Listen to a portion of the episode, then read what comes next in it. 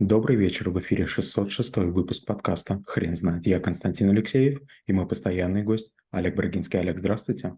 Константин, добрый вечер. Хрен знает, что такое гарантии, но мы попробуем разобраться. Олег, расскажите, пожалуйста, о чем мы будем сегодня разговаривать? Гарантии– это некие процессы, некоторые субъекты, которые обеспечивают исполнение сделок. Предположим, мы с вами находимся в разных странах, я хочу у вас чего-то купить. И вот возникает вопрос, что раньше, деньги или стулья? Я вам высылаю деньги, вы можете сбежать. Вы высылаете стулья, я могу сбежать. Кто будет гарантом нашей сделки? И вот есть множество различных э, способов это сделать. Второй пример. Вы размещаете деньги в банке. Кто является гарантом? Допустим, агентство страхования вкладов или, допустим, какая-то ассоциация или там какая-то страховая компания. Что будет, если вы потеряете работу? Вы можете купить себе гарантии в виде страховки или можете договориться на какой-то там золотой парашют. Получается, что как только мы начинаем жить взрослой жизнью, у нас возникают сложности. Мы хотим, с одной стороны, иметь эм, дом или квартиру, а у нас нет денег денег, мы берем ипотеку. Где гарантия, что не поднимутся на нее цены или там процентные ставки? Мы, например, хотим развиваться в компании, делаем на нее ставку, а где гарантия того, что компания нас не уволит? Не каждая компания занимается этим, но мы можем наружу найти какую-то организацию, которая это сделает. Еще пример. Например, мы с вами являемся сельсоветом, мы хотим проложить дорогу, примитивную, простую, проселочную, но возникает вопрос, а что будет с ней после паводка, после того, как снег сойдет? И мы хотим гарантию. Но как мы можем верить людям в городе, которых там мы даже не знаем? И тогда мы обращаемся к кому-то, кто выступает гарантом, может быть, берет какой-то, создает запасной фонд или резервный. И если наша дорога будет плохой, из этого фонда или тот же самый исполнитель, или другой начинает использовать средства для того, чтобы э, провести ремонт и вернуть нормальное качество. Олег, такой очень сложный вопрос. Можно ли говорить, что гарантия– это стопроцентный залог успеха? Нет, не совсем. А, знаете, кстати, гарантия– это одна из причин, по которой а, в разное время рекетиры и мафия а, работали очень хорошо. Представьте, мы с вами, допустим, живем в Италии, и я вам даю под реализацию оливковое масло. Понятно, что, возможно, у вас сейчас денег нет, но у меня масла столько, что я готов дать 20 торговцам, чтобы они его продавали. Но я, среди прочего, договариваюсь с какой-то мафией и говорю, вы знаете что, 5% с каждой сделки даю вам. И если вы не заплатите, то моя мафия, с которой я договорился, к вам придет и любым способом вас или заставит заплатить, или накажет. Допустим, сожгет там магазин. Тоже, видите, такой вид гарантии. Получается, гарантия есть платная, я плачу, чтобы гарантия была. Вариант, может быть, устрашения, когда мы используем какое-то принуждение, или, или, или, или. Например, многие гарантии дает государство. Во многих странах первое образование является гарантированно бесплатным. Олег, вы не могли бы, пожалуйста, рассказать, а Нужно ли разбираться в видах гарантии? Честно говоря, это очень сложно, потому что гарантии слишком разные. Например, вот мы работаем с компанией Tefal, я тестирую их пылесосы, помогаю их программировать. И вот, допустим, была модель 80-я Tefal Explorer, которая не ремонтируется. Гарантия есть, но компания приняла решение не ремонтировать, а давать новые пылесосы. И сегодня их вывели из строя, то есть их, их, их на рынке нет. Получается, исчерпалась партия, и если люди приходят с очередным поломным пылесосом, которому меньше, чем год, просто возвращают деньги. Ну, такая история случилась. Так уж получилось. Гарантия на автомобиль. Она тоже бывает сложная. Бывает на какое-то количество километров, бывает на, на время. Опять же, гарантия очень часто бывает дополнительным стимулом что-нибудь сделать человеку. Вариант первый. Вы э, идете в компанию работать, которая находится в Португалии. И вам говорят, вы будете гарантированно получать 5000 евро. Вопрос, а кем гарантированно? А вот мы создаем фонд, к которому вы имеете доступ, и если мы вас увольняем, вы получаете гарантированно от банка зарплату в течение года. Правда же круто? Такое есть в Гугле. В течение какого-то времени э, семья человека, который работал в Гугле, но умер, будет получать его зарплату, а дети будут учиться бесплатно.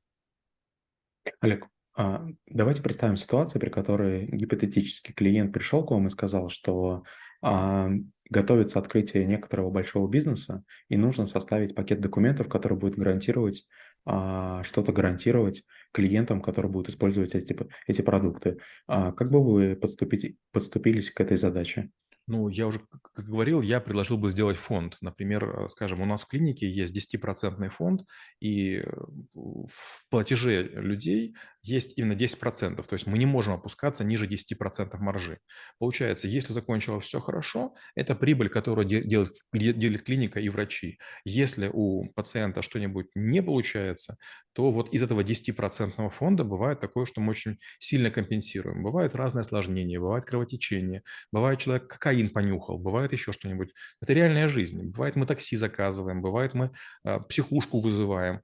Да, на глобальном пациенте мы уходим в минус, но гарантийный фонд есть. И если гарантийный фонд остается в концу, к концу года, то мы разделяем его в первую очередь между хирургами, которые вот наиболее делают рискованные операции.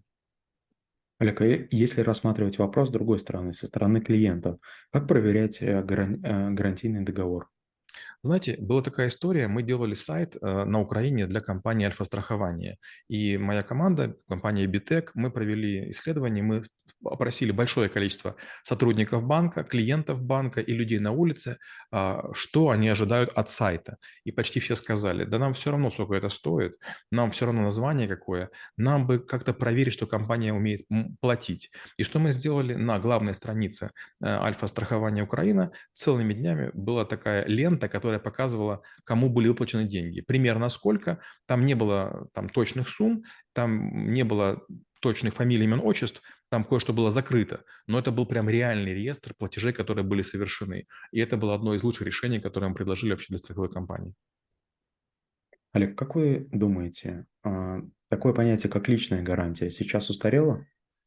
Знаете, когда я в банке работал, у нас часто были личные гарантии. Например, приходит какой-то человек, понятно, что он богатый, у него есть дома, дворцы, у него есть яхты и так далее. И у него какая-то компания есть, даже сеть магазинов очень крупная, и вдруг говорит, я хочу 700 миллионов. Мы делаем анализ и, получается, не можем вообще не выдать, они банкроты. Мы говорим, если вы дадите личное поручительство, личную гарантию, мы выдадим. Но знаете что? Практически никто из клиентов этого делать не хотел, потому что люди имели бизнес, из него вытащили деньги, считают своими, а теперь рисковать уже якобы своими деньгами для того, чтобы создать бизнес, мало кто хотел. И поэтому в некоторых сделках мы это требовали, но почти все клиенты отказывались. Олег, вы не могли бы, пожалуйста, рассказать, а что человек образованный должен знать об этом навыке?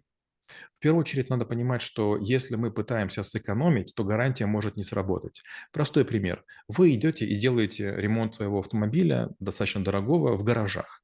Конечно, там есть левши, которые будут стараться, но есть вероятность, что у них нет запасных деталей. Они вашу деталь как-нибудь там сварят, спаяют и как-то в строй приведут. Но она может разбалансироваться, она может стать более хрупкой, она может погнуться. Если вы идете к автодилеру официальному, у вас сервисная книжка, а платежи у вас все, вы платите налоги, и он платит налоги, тогда вы можете обратиться. Знаете, вот у меня было время, когда у меня, допустим, там была Audi 6, и я еще ее там в гаражи возил. И, честно говоря, постоянно были какие-то проблемы. А вот когда у меня появились там машины уже более высокого класса, и я стал обслуживаться только на э, станциях официальных, бывало такое, что я привозил и говорю, ребята, я не знаю, что вы сделали, стало еще хуже. И за свои деньги, бывало, мне меняли там, я утрирую, пол машины, и все становилось лучше. Получается, гарантия, она приводит к тому, что меняется состояние того, чего вы хотите, а не вы начинаете торговаться, там, чтобы там доделать чего-то. Олег, вы не могли бы, пожалуйста, рассказать, а гарантия как навык, как свод некоторых правил, которые сейчас существуют, он развивается или меняется? Да, конечно, жизнь-то меняется. Например, а, раньше мы не думали, что будет такая штука, как санкции. И, например, у моей супруги Mercedes, но сегодня там многие сервисы отключены. Раньше мы могли удаленно запустить двигатель, раньше мы могли войти в сервисный режим и посмотреть, сколько чего нужно менять. То есть машина подсказывала вообще, в каком состоянии. Сегодня всего этого нет, и понятно, что дилер не может отвечать. Да, у нас очень крутой дилер, очень крупный, московский, один из крупнейших, а, он даже завод купил Мерседеса. Но понятно, что самой системы нет, и глупо требовать гарантию. То есть надо привыкать к тому, что возникает форс-мажоры то возникает специальная военная операция, то возникают санкции, то еще что-то происходит. Но, к сожалению, такая жизнь. Мы не понимаем, но наш шарик земной очень маленький. И раньше мы там не могли пешком дойти до соседнего села, потому что было очень далеко. Мы брали велосипеды, телеги и так далее. А сегодня вирус распространяется по планете за 6 часов. Олег, спасибо. Теперь на вопрос, что такое гарантия, будет трудно ответить. Хрен знает.